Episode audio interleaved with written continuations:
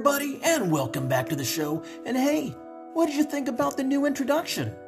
Anyway, thank you so much for listening and following along, especially if you've been here since the beginning of the show back in January of what, 2020, right? Long time. So I really do appreciate it. So today is October 27th, and we are still in 2021, and I'm coming to you live from the amazing Los Angeles, California. And what great football and baseball is going on right now, right, guys? Pretty good stuff. But hey, again, if you are still listening, you are now currently listening to Season 3. This is Episode 10 and Part 4 of Lost Christian Heresies and that long battle for supremacy. And guys, this is the history of religions and, of course, their gods. Whoa, how did that one make you feel? Everything all right? Do you need a minute? Did I tickle your taints? Well, I certainly hope so. But enough of that crap. Hey, I'm your host, the one and only the skeptical ghost heathen, and I am an amateur ancient history enthusiast, as well as a hobbyist of ancient religions and, of course, their origins. And I too am a student, just like you, with the desire to find the truth. So the show is a result of a five-year study with a subsequent 800-page essay, which many of you have already, you know, already possessed, and it's probably in circulation somewhere out there somewhere. You probably have it. So please feel free to follow along with it and enjoy some of the images and the charts that I have provided within it. So, why am I doing this podcast, you ask? Because you have asked. Because I wanted to create a system of counter apologetics and history, how it applies to theology that anyone can easily find that refutes every single Christian and Islamic argument out there so far. So, my intention here is not to convert anyone from their faith, but to assist those who are curious and have questions and want help getting out, perhaps. Or maybe they just have questions about, about Christian history, right? That's really about it. Because let's face it, there is no arguing with someone who accepts absurdities and doesn't care about historical facts, history, or evidence. As I always say, if your argument requires God magic to make your story work, then you're not serious about wanting to know the truth. So, this episode, I call it Lost or Hidden Christian Heresies, Part 4 What Happened to the Ebionites and the Marcionites. So, in this episode, we're going to continue that road reading through um, some of the work that Bart Ehrman laid out for us in his Lost Christianities. Again, if you haven't read it, I highly recommend it. Order it. It's a great, fantastic read and full of great Christian history. But in this episode, we're going to take a look at those early first century and second century Christianities that were in direct conflict, as well as competition with the winning sect that eventually snubbed out all of the others and aligned itself with the political powers and ultimately became the most successful and influential religion as of today. But in this episode, we're going to analyze how these three different sects of Christianity differed from one another, and what were their gains and what were their losses. So thanks for listening, and please share with a friend if you think that they would enjoy the show as well, and please help spread that love. This show is completely commercial free and available on most podcast forms. So, again, if you give me an hour or two, I will give you the history of the world and so much more. So, if you're ready for this excellent adventure to begin, please hop in or tune in. Hop in this virtual ride with me and let's go find some lost hidden scriptures that Christians don't even know about. Let's do this thing.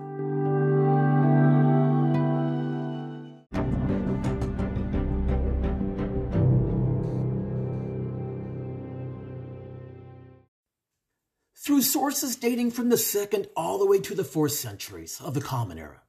We know of Christians that would be called Ebionites. We do not know for certain, however, where the name actually came from. The proto Orthodox heresiologist, the opponent of heresy that is, Tertullian, remember we talked about him a lot. Tertullian basically claimed that this group was named after its founder, Ebion. But that actually seems like kind of a cheap and poor guess, if you ask me probably based on Tertullian's assumption that every heresy begins with a heretic who can be named after it. There were other heresiologists, such as Origen of Alexandria, who we also talked about, who was probably closer to the mark when he said that they derived from the Hebrew name Ebion, which simply means poor.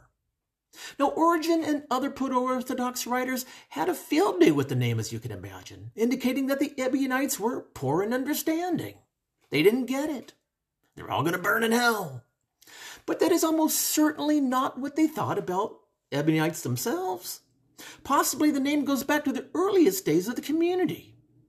It may have, in fact, been members of this group that gave away their positions and committed themselves to lives of voluntary poverty for the sake of others, like the earliest communities that were mentioned in the book of Acts, chapters 2, 44 and 45, chapters 4, 32 to 37. They claimed, of course, that Jesus himself was also poor. Maybe these were poor people who took him seriously when he said that they were to love their neighbors as themselves, realizing they could scarcely do so while living in relative luxury, while people around them were starving. But in any event, they were called the Ebionites. And by the second century, none of their opponents appeared to have understood why. And since we don't seem to have any writings from anyone who belonged to these groups, unfortunately, we can't be certain either. So, with this lack of primary source material, it's really sad and it's really much to be regretted. But surely some of these people wrote treaties that advanced their views and defended them as necessary.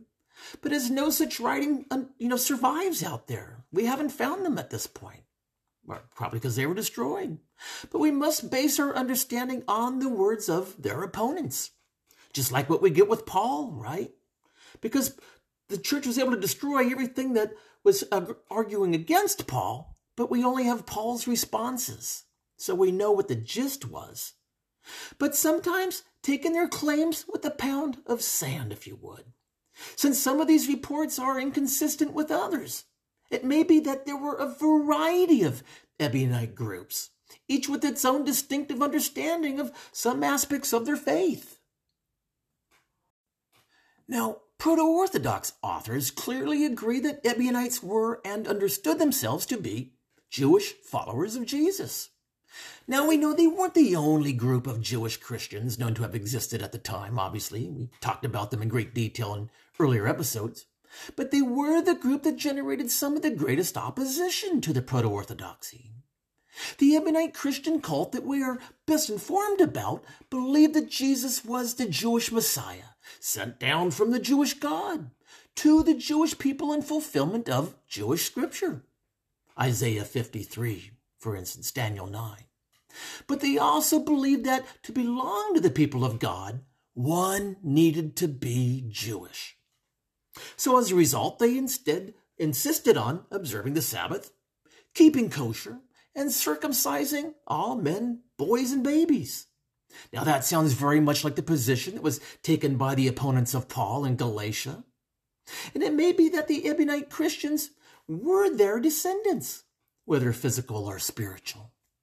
But an early source that we have, the church father Irenaeus, also reports that the Ebionites continued reverence to Jerusalem, evidently by praying in its direction during the daily acts of worship. Sounds a little familiar like what we get in Islam, right? Now, their insistence on staying or becoming Jewish, it should not seem especially peculiar from a historical perspective. Because Jesus and his disciples were all, in fact, Jewish, right? But the Ebionites' Jewishness did not endear them to most other Christian um, factions, who believed that Jesus allowed them to bypass all the requirements of Jewish law for in order to achieve salvation. Right?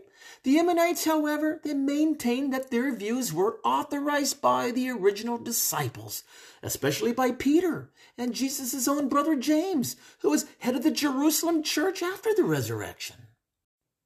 Another aspect of the Ebionite Christianity that actually set them apart from most of the other Christian groups was their understanding of who Jesus really was. Now, the Ebionites, they didn't subscribe to the notion of Jesus' logos, his pre-existence from the beginning of time, or even the virgin birth. These concepts were originally distinct from each other, completely isolated, two different schools of thought. However, the two New Testament Gospels that speak of Jesus being conceived of a virgin, Matthew and Luke, who write so late, they do not indicate that he existed prior to his birth, just as the New Testament books that appeared to presuppose his preexistence, as John does in chapter 1, verses 1 through 3. But these guys also never mention his virgin birth at all, either, either does Mark for that matter, out of the canon. But when all of these books came to be included into the New Testament canon, for whatever reasons, both notions came to be affirmed simultaneously. So now Jesus was widely thought as having been with God in outer space for eternity, eternity past, I guess, as seen in um, John and Paul, who became in the flesh, as seen in John, by being born of the Virgin Mary, as in Matthew and Luke. Now, as you can imagine, Ebionite Christians, they didn't have the New Testament to go refer to because it was not yet published. Nobody sat down trying to figure out what books should go in and in what order. And they also understood Jesus, Jesus differently. For them, Jesus was the Son of God, not because of his divine nature or his virgin birth, but because of his adoption by God to be his Son. Now, this kind of Christology is, accordingly, sometimes referred to as adoptionists. Now, to express this matter more fully, we have to understand the Ebionites believed that Jesus was a real and flesh blood dude, just like the rest of us sitting here listening to my podcast. Born as the eldest son of the sexual union of his parents, no other than Joseph and Mary, of course. Now, what sets apart from all other people was that he kept God's law perfectly, and so is the most righteous man on earth.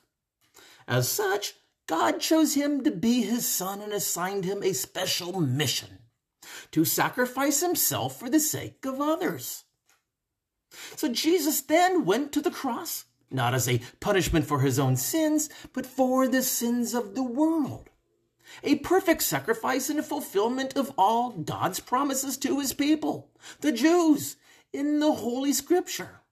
As a sign of his acceptance of Jesus' sacrifice, God then raised Jesus from the dead and exalted him to heaven to sit at the right hand of the throne. It appears that the Ebionite Christians also believed that since Jesus was the perfect, ultimate, and final sacrifice for sins, there was no longer any need for the ritual sacrifice of animals. Jewish sacrifices, therefore were understood to be a temporary and imperfect measure provided by God to atone for the sins until the perfect atoning sacrifice should be made. So, as a result, if these particular Christians, these Jews, were in existence before the destruction of the Jewish temple in 70, they would not have participated in this cultic practice.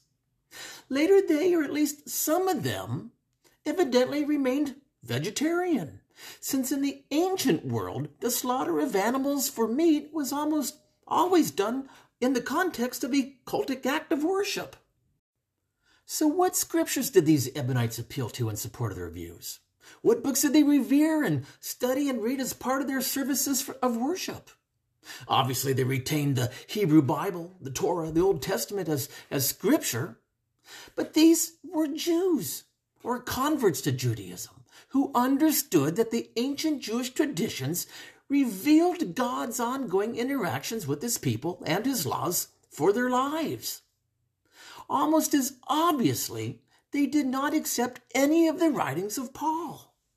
Indeed, for them, Paul was not just wrong for a few minor points, he was the arch enemy the heretic who had led so many astray by insisting that a person is made right with God apart from keeping the laws of the Jews, and who forbade circumcision, which was the sign of the covenant for his followers.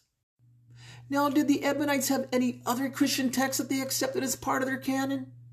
Well, actually, not surprisingly, they appear to have accepted the Gospel of Matthew as their primary scriptural source which makes sense because Matthew was the most Jewish, forward Torah observant author of them all, out of the four.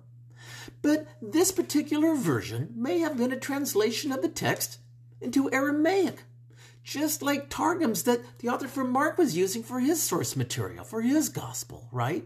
Which are basically just loosely written translations from the Septuagint. Now it all makes sense though, because Jesus himself supposedly spoke Aramaic in Palestine, as did the earliest followers of Christianity. So it would make sense that a group of Jewish followers of Jesus that originated in Palestine would continue to cite his words and stories passed down about him in his native tongue. Aramaic, that is. But it appears likely that this Aramaic Matthew was somewhat different from the Matthew that's now seen in the canon. In particular, the Matthew used by Ebionite Christians would have lacked the first two chapters, which narrate what? We just talked about it Jesus' birth to a virgin, a notion that the Ebionite Christians rejected, as well as the epistles and the Pauline letters from the 50s and the 60s. There were doubtless other differences from our own version of Matthew's Gospel as well. Unfortunately, we don't really know what the Ebionites called their version of Matthew's Gospel, whether it was something completely different or not.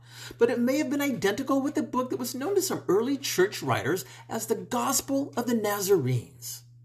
Now, Nazarene was a name sometimes used for groups of Jewish Christians, of which there were actually several others available besides the Ebionites, especially to the east, especially in the Babylonian Empire. In fact, in the book of Acts, they'll even be referred to as the Nazoreans. Now, we also have evidence of yet another gospel authority that was used by some or perhaps all groups of Ebionite Christians. And the evidence comes to us actually from the fourth century writings of a hateful opponent of all things heretical, Epiphanius. Do you remember him? The Orthodox bishop on the island of Cyprus?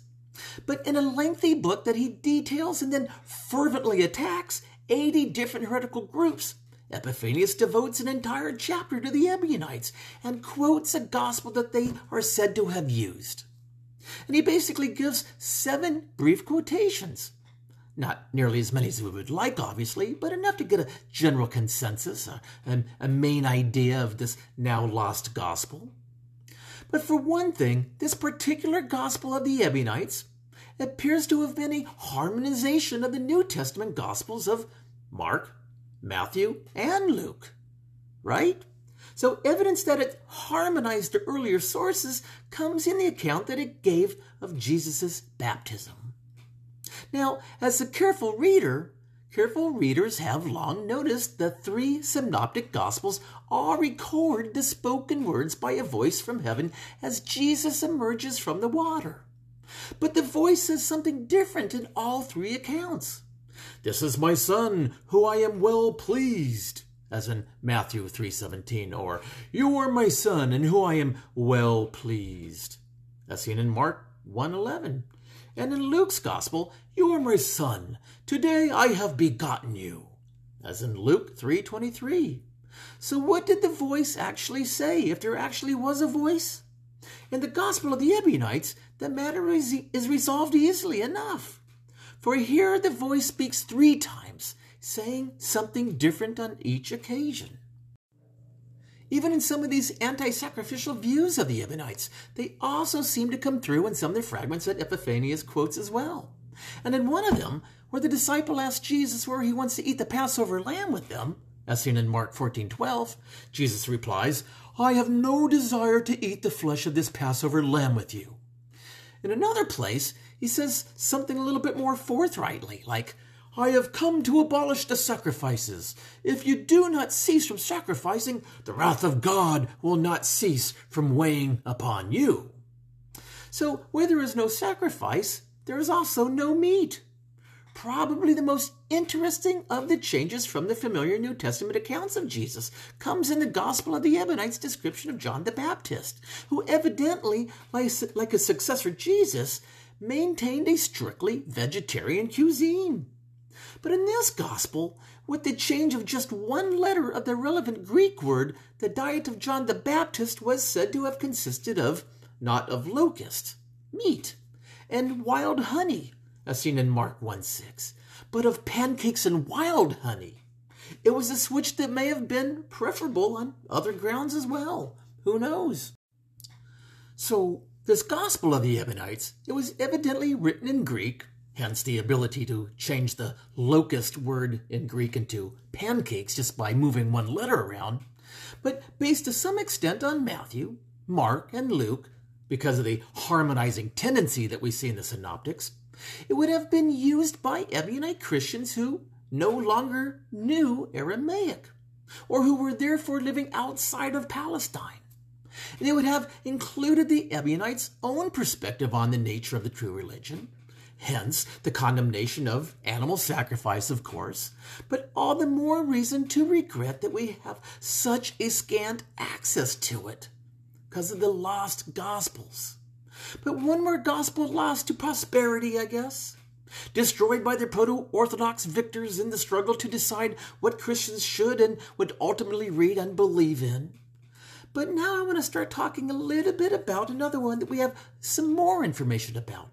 Another sectarian group of Jews, the Marcionites, which also revealed something very different early anti Jewish Christianity living or perhaps existing at the same time, and also enjoying the same unwanted attention of those proto Orthodox opponents, though standing just at the opposite end of the theological spectrum of the Ebionites, were a group of Christians that were known as the Marcionites. Now, in this instance, guys, there's no question whatsoever concerning the origin of the name because these guys were followers of the second century theologian Marcion, known to later Christianity as one of the arch heretics of his day, but by all accounts, one of the most significant Christian thinkers as well as writers of the early centuries of the church. Now, we're better informed about the Marcionites than about the Ebionites because their opponents took them more seriously and as a threat to the well being and the supremacy of the Proto Orthodox Church at large. Now, remember, every time I say Proto Orthodox Church or Proto Orthodoxy, we're talking about the winning religion that we know it as of today, right? So, as if I as I imitated before, potential converts from among the pagans were not flocking to the Ebionite form of religion, which involved restricting activities on Saturday or giving up pork or popular foods, and for men undergoing surgery to re- remove you know, the head of their penises off, which is just crazy. Now, the Marcionites, on the other hand, it was a very attractive cult to many pagans, and many converted, probably all of them because it was openly Christian, and there were definitely benefits to joining on the Christian bus versus just the you know the thousands of other pagan religions that were popping up all at the same time and disappearing at the same time. This one attached itself to a very old religion, right? Christianity did. So it actually had some something ancient to it. Uh, some substance maybe. But the Marcionite Christianity, there was nothing Jewish about it at all. In fact, everything Jewish was completely taken out of it. Jews recognized all around the world for customs that struck many pagans as just bizarre would have difficulty recognizing in the Marcionite religion as some sort of offshoot of their own. Not only were Jewish customs rejected, so were the Jewish scriptures as well as the Jewish God Yahweh. So, from a historical perspective, it is intriguing that any such religion could claim direct historical continuity with Jesus at all. So, as you can see, since Marcionite Christianity was seen as a significant threat to the growing and thriving proto Orthodox movement, the heresiologists wrote a good deal about it, and that's why we know so much. Pagans really were drawing towards Marcion and his theology, while the proto Orthodox we're somewhere falling behind, trying to catch up. So Tertullian, for example, devoted five volumes alone to attacking Marcion and his views. These volumes are primary sources for the conflict, to be supplemented by attacks mounted by Tertullian's successors, including Epiphanius and Salamis. But one still needs to sift through what is said because you can never really rely on an enemy's reports for a fair and disinterested presentation, can you? You don't get to see both sides, and all through Christianity, that's what we get. We only get to see their views because everything else they destroyed, and only a small, marginal amount of evidence was hidden away only to be found.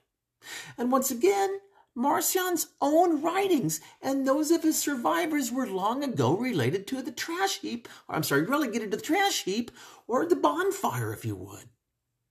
But still, we appear to get a fairly good sense of Marcion's life and teachings from the polemical sources that do survive, that were found.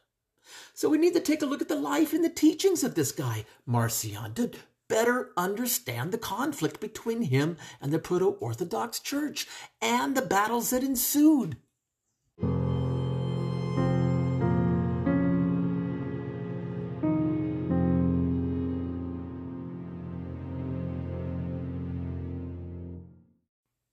Marcion was born around 100 CE in the city of Sinope on the southern shore of the Black Sea in the region of Pontus.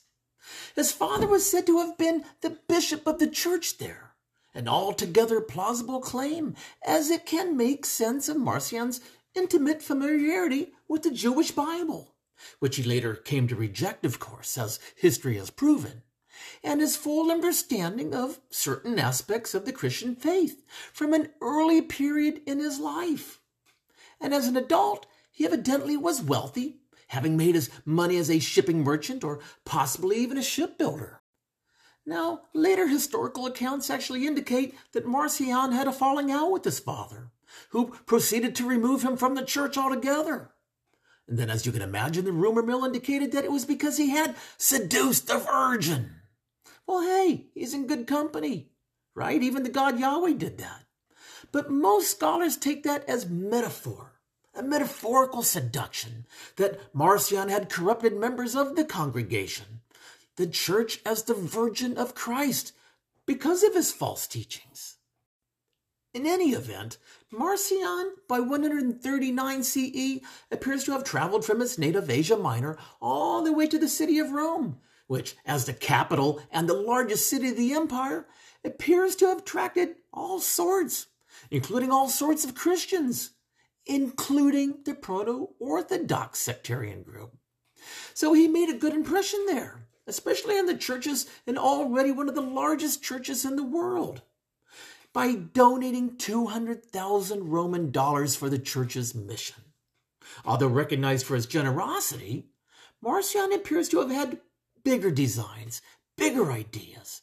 But what would he do? He'd lay low, and he worked out his plan over the course of five years bringing it forth into two literary productions without the proto Orthodox fathers even knowing. Now, before we get too carried away in discussing these books, we should start talking about the theology that Marcion had developed, which was seen as distinctive. It was also seen as revolutionary. It was obviously highly compelling, and therefore, in the eyes of the proto Orthodox fathers, it was dangerous. Among all the Christian texts and authors all at his disposal, Marcion was especially struck by the writings of the Apostle Paul, and even in particular, the distinction that Paul drew in the Galatians and elsewhere between the law of the Jews and the gospel of Christ. As we can see before, Paul claimed that a person is made right with God by the faith in Christ, not by doing works of the old Jewish law. This distinction became fundamental to Marcion, and he made it absolute in his religion. The gospel is the good news of deliverance. It involves love, mercy, grace, forgiveness, reconciliation, redemption, and life.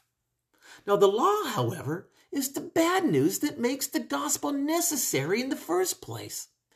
It involves harsh commandments guilt, evil judgment, enmity, punishment, and eternal death. The law is given to the Jews. The gospel is given by Christ.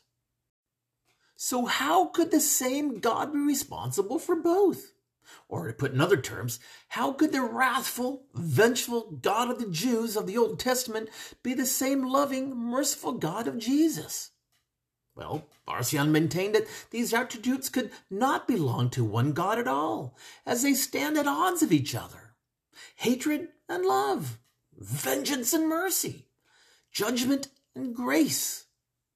He concluded that there must be, in fact, you know it, two gods. the God of the Jews, as found in the Old Testament, and the God of Jesus, found in the writings of Paul and the epistles, sometime between the 40s, the 50s, and the 60s of the Common Era. So, as you can imagine, once our guy Marcion here arrived at this understanding, everything else just naturally fell into place. The God of the Old Testament was the God who created the world and everything in it, as described in Genesis, of course. And then the God of Jesus, therefore, had never been involved with this world, but came into it only when Jesus himself appeared from heaven. The God of the Old Testament was the God who called the Jews to be his people and gave them his laws. Whereas the God of Jesus did not consider the Jews to be his people at all. For him, they were the chosen one of the other God, and he was not a God who gave laws. The God of the Old Testament insisted that people keep his laws and penalized them whenever they failed, and usually by, by killing them or destroying them. He was not evil, but he was rigorously just. He had laws and inflicted penalties on those who did not keep those laws. But this necessarily made him a wrathful God since no one kept the laws perfectly, right? If he's constantly destroying his own people because they couldn't keep the laws right, and there were so many of them, I guess that would kind of make him an evil deity, huh? But everyone had to pay the price for their transgressions, and the penalty for transgression was always death, destruction of their own doing. Now, now, the God of the Old Testament was therefore completely justified in exacting his punishments and sentencing all of his people to death. Now, on the other hand, the God of Jesus came into this world in order to save these people from this vengeful, evil God of the Jews, Yahweh. He was previously unknown to this world and had never had any previous dealings with it. Hence, Marcion sometimes referred to him as God the Stranger. Not even the prophecies of the future Messiah come from this particular God. For these refer not to Jesus, but as a coming Messiah of Israel, right? basically another wrathful Messiah, as we talked about in previous episodes, to be sent by the God of the Jews to come destroy their enemies, right? The creator of this world and the God of the Old Testament. Now, Jesus came completely unexpectedly, not this messianic um, leader, this warrior that the Jews were expecting, and did what no one possibly had hoped for. He paid the penalty for everyone's sins, to save them from the just wrath of the Old Testament God. But how could Jesus himself, who represented the non material God, come into this material world, created by the other evil, vengeful, wrathful God from the Old Testament, without becoming a part of it? How could the non material become material? even for such a good and noble cause as salvation. Well, Marcion taught that Jesus was not truly a part of this material world at all, just like Paul imagined. He did not have a flesh and blood body. He was not actually born ever. He was not actually even human. He only appeared to be human with material existence like everyone else. In other words, Marcion, like some Gnostic Christians, was a Docetist who taught that Jesus only seemed to have a fleshy body. And I think that's important to think about and important to talk about. Because the Christianity that we are sold to today, the proto Orthodox sectarian group of Christians, with the life and blood Jesus, right? So most of these other groups, even stemming from Paul, Paul was still pretty much along this alignment with Marcion. That Jesus only wore the flesh temporarily in the perfect realms of heaven to where the copies of the perfect church, the perfect altar were for his sacrifice to take place, never actually on earth engaging with historical people at all. And this is going all the way deep into the second century that this type of imagery of Jesus was taking place. Coming in the likeliness of sinful flesh. As Marcion's favorite author Paul puts it in Romans 8 3, because Jesus paid the penalty for everybody's sins by dying on the cross. Somewhere in outer space, obviously, but having faith in his death, one could escape the throes of the wrathful, vengeful Jewish God, the God of the Jews, and have eternal life with the God of mercy, the God of Jesus, right? But how could Jesus die for the sins of the world if he did not have a real body? How could this how could his shed blood bring atonement if he did not have real blood at all? These are questions that would come up. Unfortunately, we don't know exactly how Marcion navigated around that question or how he developed the details of this theory of atonement. Possibly he, like other Christians after him, thought that Jesus' death was some kind of a trap that fooled the divine being who actually had control of human souls that were lost to sin that the God of the Jews would be forced to relinquish the souls of those who believed in Jesus' death, not realizing that, in fact, the death was only an appearance, of course.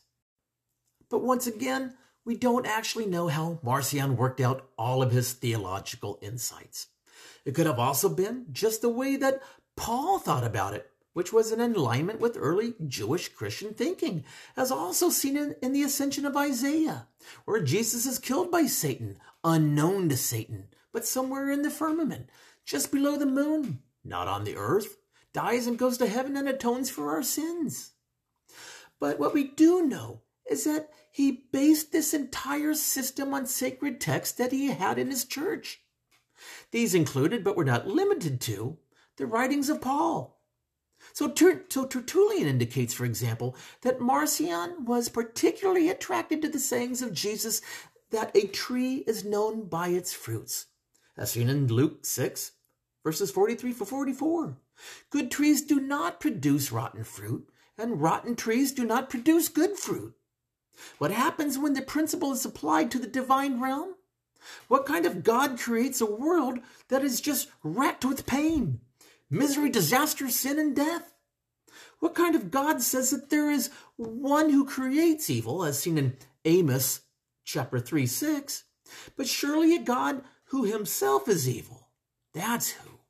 What kind of God brings love, mercy, grace, and salvation and life? A God who does what is kind and generous and good. A God who is good. The God of Jesus, of course. So, according to the Marcionite Christians, they believed that there were, in fact, two gods, all the way into the second century. The wrathful, evil, vengeful God of the Jews who went around destroying all of his people whenever he wanted.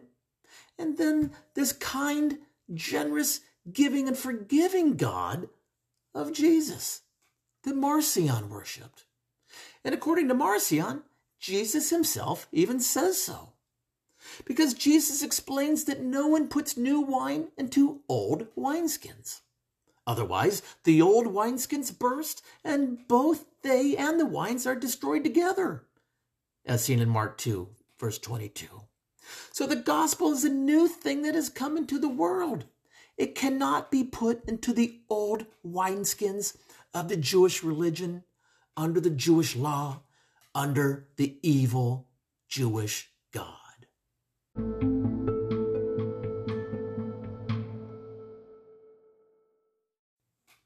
Now, in terms of Marcion's literary productions, he basically had worked out all of his theological ideas and he incorporated into his two literary works. The first was his own composition, a book that no longer survives, unfortunately, except in quotations from, of course, his opponents, right? That's what we get throughout all of Christianity. So Marcion called the book of, it's called, actually, it's referred to contrary statements, but it's called antithesis. So it was evidently a kind of commentary on the Bible, in which Marcion demonstrated his doctrinal views that God of the Old Testament could not be the same God as the God of Jesus Christ. Some of the book may well have consisted of direct and pointed antithetical statements contrasting the two gods over each other. But so, for example, the God of the Old Testament, Yahweh, remember? He tells the people of Israel to enter into the city of Jericho and murder every single man, woman, child, and animal in the city. Right? You can go look it up in Joshua 6 for you um, religious doubters. but the God of Jesus tells his followers to love their enemies, to pray for those who persecute them, to turn the other cheek. Right? We get this in Luke chapter 6, 27 to 29 although written in such late Christianity, right? End of the first century, early into the second century. So the religion was obviously changing, and for good reason, right? We talked about that before. But is this the same God Marcion was claiming? For, for example, when, when Elisha, the prophet of the Old Testament God, was being mocked by a group of young boys. You remember those little fuckers? so what did God do? Yahweh well, he allowed him to call out to two bears to attack and to basically maul the kids. As seen in 2 Kings, chapter 2, 23 to 24. But the God of Jesus says, Let the little children come to me. Again, Luke says this in chapter 18, 15 to 17. Is this the same God? Then the God of the Old Testament said, Cursed is anyone who hangs on a tree. Deuteronomy 27, 26, as well as 28, um, 58. But the God of Jesus ordered him, the one who was blessed, to be hanged by a tree. Is this the same God we have to ask ourselves? Which one is it? Are they the same? Can't be.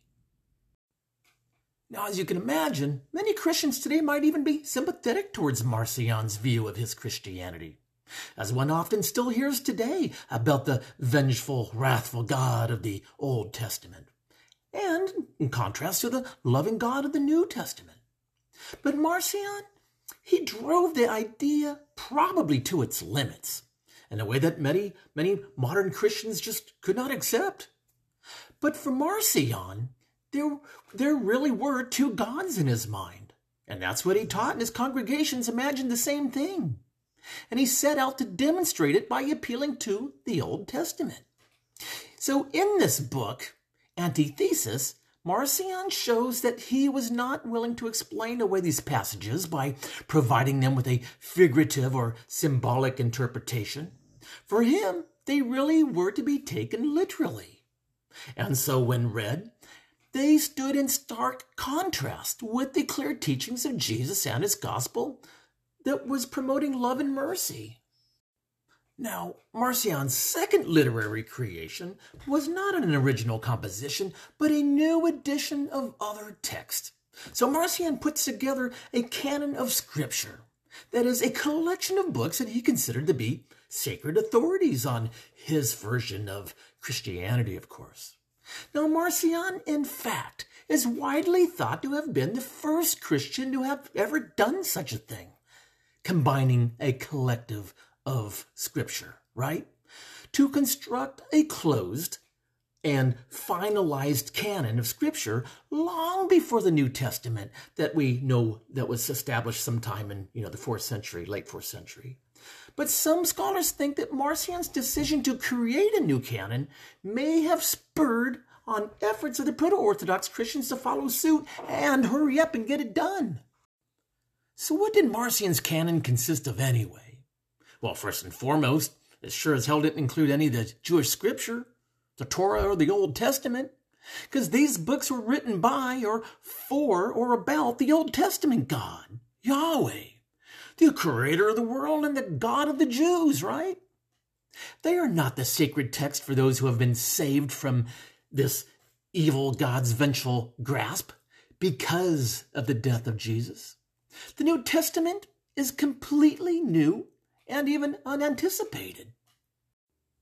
So Marcion's version of the New Testament again, just let me make it loud and clear, that was released way before the New Testament that is on bookshelves today. But Marcion's New Testament consisted of 11 books, and most of them were the letters of his beloved Paul and his outer space Jesus. Laugh out loud, right?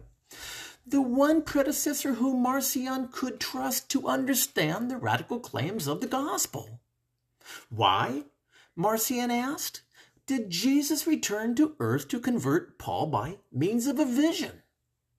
Why did he not just simply allow his own disciples to proclaim his message faithfully throughout the world?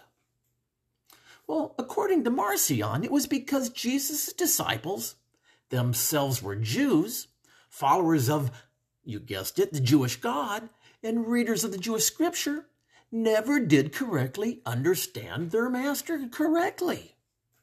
So basically confused by what Jesus taught them, wrongfully thinking that he was the Jewish Messiah, even after his death and resurrection, they continued to not understand, interpreting Jesus' words, deeds, and death in light of their understanding of Judaism. Not Christianity, but Judaism, underneath the evil deity of Yahweh. Jesus then had to start a brand new, refreshed version. And, and he had to call to Paul to reveal to him the truth of the gospel.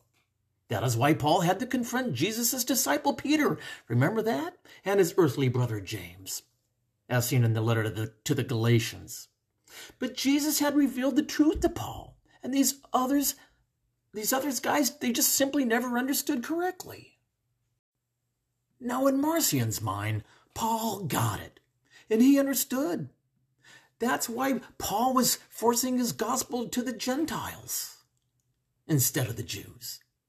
Marcion therefore included 10 of his letters in his canon of Scripture. Pretty much all of them, in fact. Of those eventually came to be even found into the Proto Orthodox New Testament, with exception to he did not include the pastoral epistles, such as 1 and 2 Timothy and Titus, which were blatant second century forgeries anyway, but we may never know why these three epistles just were left out. Probably because they made some sort of claims to an earthly Jesus versus Paul's cosmic Jesus. It may never be known, but probably more likely that in Marcion's time, he was unaware of them. They just weren't in circulation yet because they were such late second century forgeries. This is probably even more probable as Marcion was collecting his book sometime around 140 of the Common Era and Paul's letters were written some 80 years earlier, which clearly demonstrates Titus and Timothy were both later second century forgeries. Now, Paul, of course, speaks of his gospel, by which he means his gospel message. Now, Marcion, however, believed that Paul actually had a gospel book that was available to him during his time. And as a consequence, Marcion included a gospel in his canon as well, a form of the Gospel of Luke, that was written, as we talked about before, probably sometime in between 90 and 100 CE. It's not clear why Marcion chose Luke as his gospel, though. Whether it was because its author was allegedly a companion of the Apostle Paul, which is highly impossible, because Paul was long dead before the author of Luke wrote his gospel, or because it showed the greatest concern for the Gentiles in their ministry of Jesus, or perhaps even more plausibly, because it was the gospel that he was exposed to when he was a child and growing up. In any event, this gospel, Luke, along with the ten Pauline letters, formed what would be Marcion's sacred canon of Scripture. Even such a short canon, no Old Testament, and only 11 other books. This created a problem, unfortunately, for Marcion, for these 11 books do appear to affirm the material world as the creation of the true God. They quote passages from the Old Testament and they show ties with the historical Judaism. So Marcion was fully aware of this problem and he worked hard to resolve it, as you can imagine. But in his view, the reason these books had such passages is not because their authors were deceived into thinking that Judaism was important to the message of Jesus. No, it was only after the authors had produced these works that that these offensive pages had been inserted into the copies of their books later, inserted by Jewish scribes who still did not get it, that did not understand Jesus' true messages. So, in short, and to resolve the problems of this particular scripture that reeked of Judaism, Marcion went ahead and edited those out. He removed everything out that was offensive to his views. So, in the words of his proto Orthodox opponent, Tertullian, Marcion interpreted his scripture with a penknife. Now, obviously, the proto Orthodox sectarian group of Christianity stomped out and won over congregations next to Marcion. So, what was Marcion's fate after all? Well, once Marcion had completed his literary creations, he actually strove to have his views accepted by the Christians of the world at large. Every single last one of them, including the proto Orthodoxy. Possibly that was part of the motivation for his relocation to Rome, the capital city in the first place. Why would you set up shop right next to the largest proto Orthodox home, home office, right? But it appears that Marcion called a council of the church leaders together in Rome to present his ideas, to present, present his views. At, at the first such Roman council of record that we even have.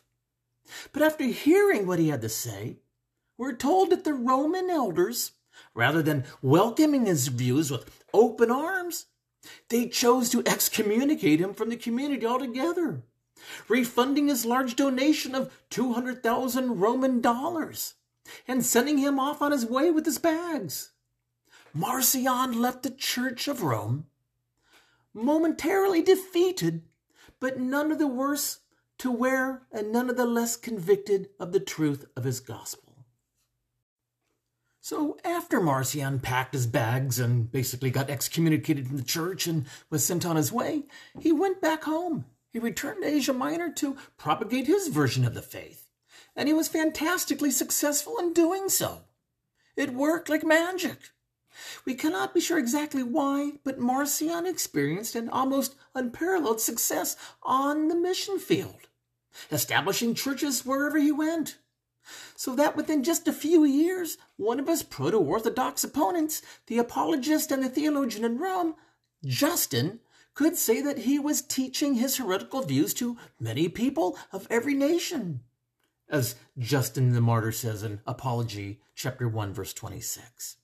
But for centuries, Marcionite churches would thrive financially, territorially, and in some parts of Asia Minor, they were the original form of Christianity and continued for many years, to compromise the greatest number of persons claiming to be Christian. When you think about the book of Revelation, it puts a little turn on it, doesn't it? As it was written to the seven churches of Asia Minor. So even as late as the 5th century, we read of Orthodox bishops warning members of their congregations to be wary when traveling lest they enter a strange town and attend the local church on Sunday morning and find to their dismay that they are worshiping in the midst of Marcionite heretics. This all makes sense now, as I just said, when you read the 27th book of the New Testament. The book of Revelation, where the author is writing to churches of Asia Minor, which clearly now dates that book closer to the second or perhaps even the third century CE. Now I should take a look at these two different Christianities in contrast and competition. And we might do well in this actually, in our opening move into some of these diverse forms of Christianity of the second and third centuries to consider a set of contrasts between the two groups we have to consider here. Because both the Ebionites and the Marcionites, what? They claim to be followers of Jesus, and through him, the, uh, of the true God. Both of them thought that Jesus' death was the only way of salvation, and on this they would disagree with other groups, such as the Gospel of Thomas, if you recall, we talked about in earlier episodes. But both of them claimed to trace their views back to Jesus through his apostles. But in most other respects, they stood at opposite ends of the theological spectrum. So here's just a few examples. The Ebionites, they were Jews who insisted that being Jewish was fundamental to a right standing before God. To the Marcionites were Gentiles who insisted that Jewish practice was fundamentally detrimental for a right standing before God.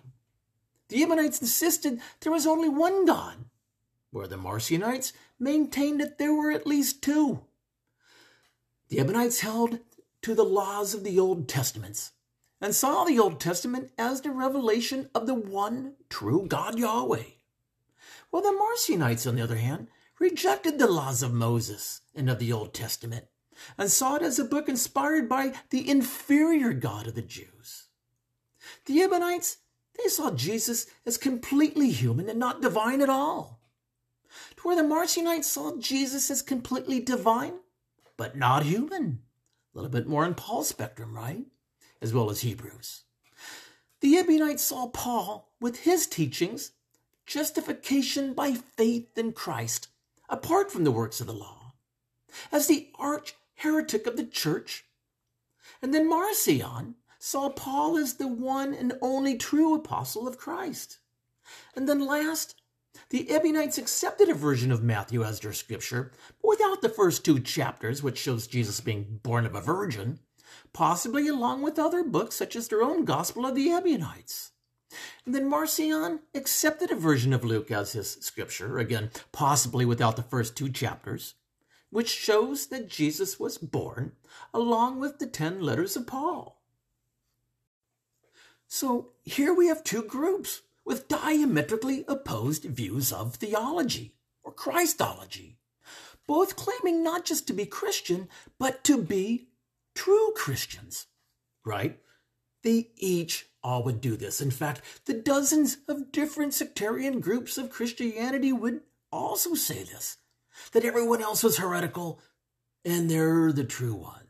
This is the true missionary. This is the true Yeshua. This is the true Messiah that we must follow. All the others are wrong, and everybody was right. But, but ultimately, it came to be condemned as heretical, not just by each other, but also by the group that defeated them both the proto Orthodox Christians who established themselves as dominant and determined what the future Christians should think about God, Christ, salvation, and of course the Bible. Now, what if it had turned out differently, guys? Think about it. What if the Ebionites had won these battles? Or, more like it, the Marcionites, right?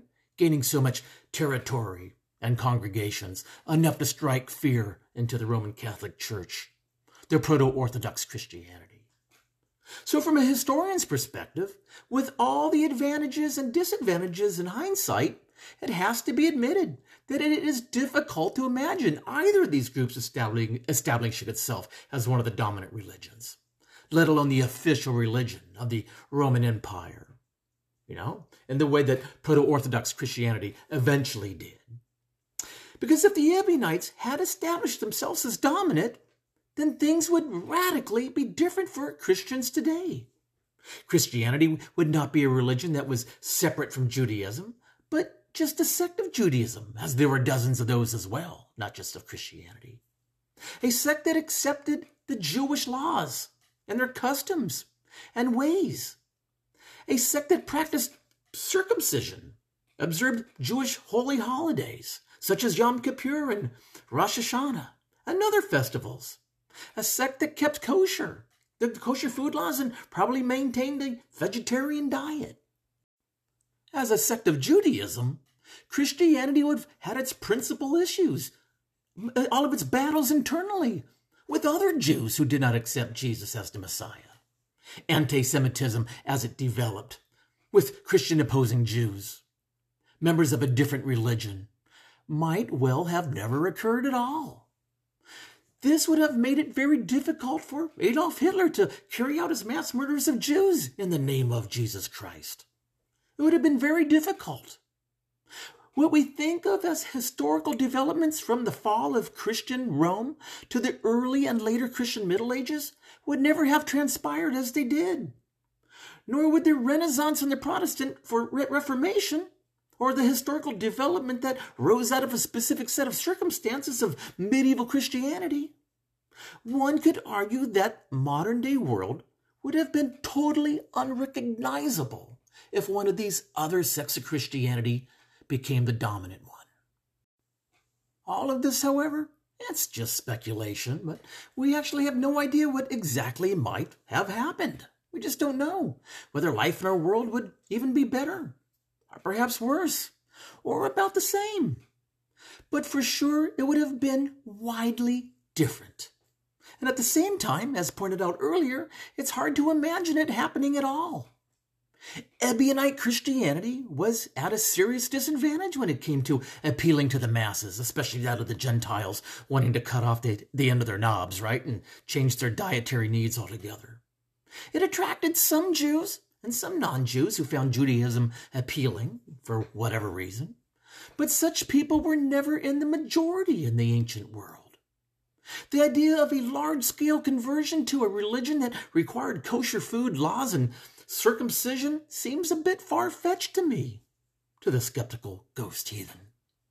Had Ebionite Christianity won the internal battles of, for, for dominance, Christianity itself would probably have ended up as a footnote in the history of religious books and used in university courses in the West to observe what went wrong.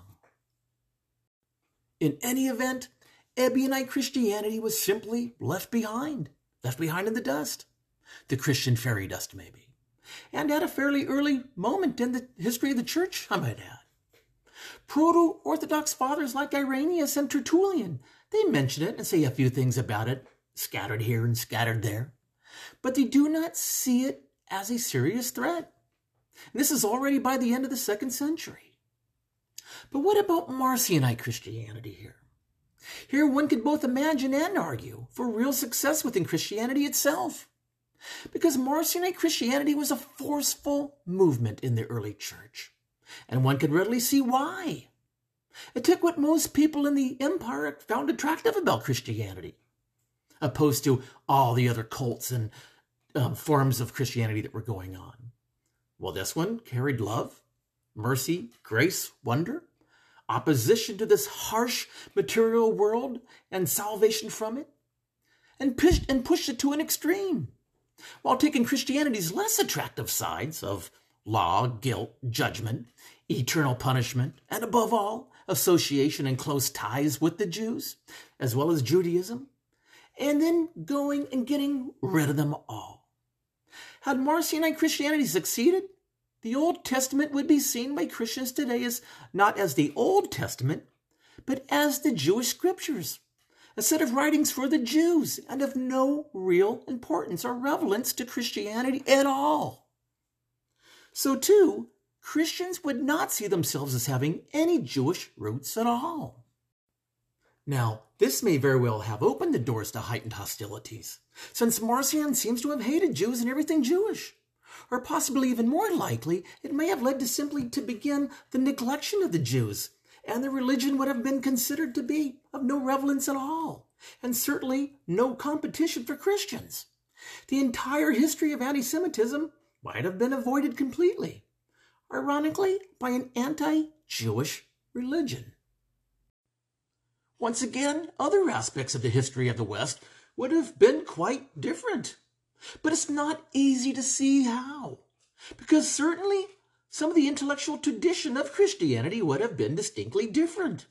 Because the Old Testament would not have been an issue of ongoing concern. And figurative or spiritual or allegorical modes of interpretation might not have been developed within Christian circles, as Marcion was quite the literalist leading to a history of literary analysts and a set of reading practices that would be entirely different from what we have inherited today. Now, economic and political history might have turned out to be quite different, since there would have been nothing in the sacred scriptures, for example, to oppose lending money at interest, or to promote the system of an eye for an eye and a tooth for a tooth. Now, who knows what would have happened to the environment, though, given the circumstances that so much of modern environmental concerns stem ultimately from a conviction filtered through many layers, but with Judeo Christian roots. That God is the creator of this world and that we are its caretakers. Different would have been so much of a modern socialism, even, odd as it may seem, so much of Marxism theory, right? As it ultimately is rooted in notions of economic justice and fairness and opposition as well as oppression. To, to trace their lineage back to the Hebrew prophets. But once again, it is impossible to know where you would be if the Marcionite Christianity had, in fact, did win all the struggles and the battles, the internal debates among Christian groups. And at the same time, even if the Marcionites had established their supremacy within the Christian cult, it's extremely difficult to imagine them succeeding in becoming the dominant religion in the Roman Empire, the way that the Proto Orthodox Christianity did. And this is because of a unique feature that made Christianity initially palatable, attractive to Roman religious tastes, and to become ultimately successful, of course. Something first has to be palatable, attractive, right? But unlike today, in the ancient Roman Empire, in the ancient Roman world, there was a wide ranging suspicion of any brand new philosophy or any brand new religion that just reeked of novelty. Now, in the field of philosophy and religion, as opposed to the field of military technology, it was the old that was appreciated and respected, not the new. The Christianity, its novelty, I guess, it reeked of something ancient, something old. One of the most serious obstacles for Christians in the Roman mission field was the widespread perception and it was entirely valid that the religion was recent, that it was brand new, right? Like the Hercules cult or something. But nothing new could possibly be true here. If it were true, why was it not so long ago? How could it be that no one, until now, has understood the truth? Not even Homer or Plato, Plato, Plato, or Aristotle for that matter. Now, as you can imagine, the strategy that Christians had to devise and orchestrate during their mission work in order to avoid these particular questions of Christianity being so new and, you know, a novelty thing. This obst- especially when you're trying to convert Jews and convert pagans on your mission, you know, mission work out there. It was to say that even though Jesus did live just a few decades ago or perhaps a century ago, hey, the religion that's based on this guy Jesus, it's way old. It's much, much older. Because this religion is fulfillment of that ancient scripture, right? Starting with Moses and all the prophets. Yeah, God told us that he was coming a long time ago. And the religion just happens to be founded in his name. That's the Old Testament, but here's the New. In fact, you know, according to this old scripture, the way that you know, Jews understand it, is Moses lived for centuries before Homer did, eight centuries before Plato. And Moses looked forward to Jesus and the salvation to be brought in his name. Is that why they're selling it? So Christianity, it's not a new thing at all, or of or of recent vintage, argued the proto-orthodox Christian thinkers, right? Like Tertullian, Irenaeus. So it's older than anything or any Greek myth and any Greek philosophy or what it can even offer. Actually, not true, as the Moses, the Moses character was, wasn't even invented until closer to the 6th century BCE and after Homer, right? But it is older than Rome itself as an ancient religion, and it demanded some attention, you might add. So, by embracing true Judaism, that is by taking over the Jewish scripture that we talked about before, you know, the Daniels and the Isaiahs and some of the miscellaneous scraps and Psalms, and by claiming them as their own. In that way, Christian thinkers were able to overcome the single biggest objection that pagans had with regards to the appearance of this new religion that was developing within their neighborhoods. Now, had Christians not been able to make that plausible case for antiquity of their religion, it never have would have been successful in the Roman Empire, and therefore Constantine never would have stuck every single dollar that he had in promoting it. Right? This is important. But what about Marcion and his followers? Well, they claimed that Jesus and the salvation that he brought were brand new. God had never been in the world before. He was a stranger to this place. There were no ancient roots in his religion, no forerunner, no antecedents. The salvation of Christ came unlooked and was unexpected and is unknown to all ancient philosophy and unlike anything found in ancient religions. So, given the reverence that Proto Orthodox Christianity that they had for antiquity, in antiquity, in its quest for ultimate dominance, Marcionite Christianity never held a chance.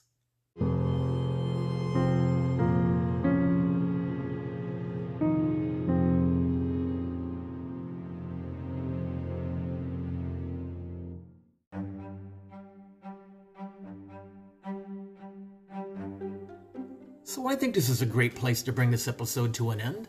And I think it's really interesting. And I guarantee you that most Christians don't know anything about this, about these other variations of Christianity like there are today. But I don't think they had any idea during the first century, second century, third century, fourth century, within the first 400 years of the church, that there were all these different varieties of Christianity with different ideas on God Good God, bad God, multiple gods, 30 gods, seven gods. You name it. Yahweh being the evil deity. A lot of different ideas that were floating around at the time. I think we get that. So when we come back, we're going to talk about one of the other groups and philosophies called Gnosticism. And that's obviously about Christians in the know. And if you recall, when we um, did the episode on John, the Gnostic, not the Synoptic, um, I believe John shared a little bit of these ideas, which also helps us date John because of the Gnostic philosophy. Right? Pretty interesting. So that's it for now. Guys, I thank you so much for listening, and I thank you so much for sharing.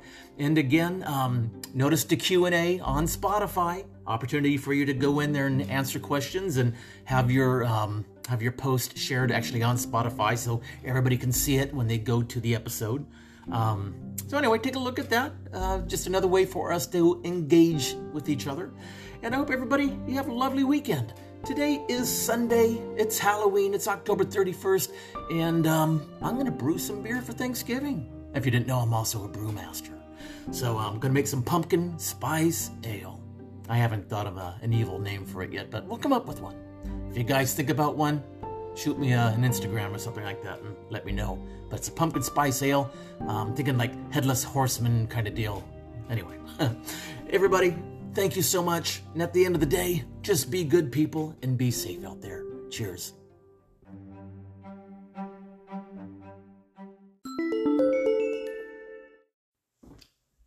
This has been a Skeptical Ghost Heathen production!